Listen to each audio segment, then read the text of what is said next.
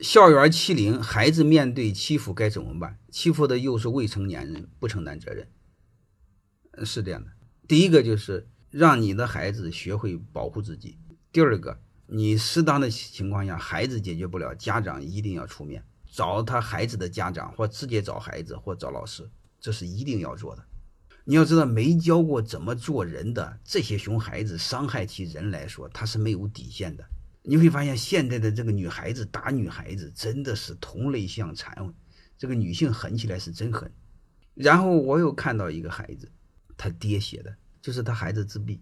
他孩子自闭呢，他说是在国内的学校呢，那孩子真欺负他，真是没有死活的弄他。然后他说在外边呢，也有孩子欺负他，但是呢，那些孩子欺负仅仅是调皮，就是他骨子里有爱，别人还会帮。所以这是很恐怖的事。这些东西我们都要去思考。我并不是说好坏哈，呃哪好哪坏，我给你提供这个事儿供你们思考。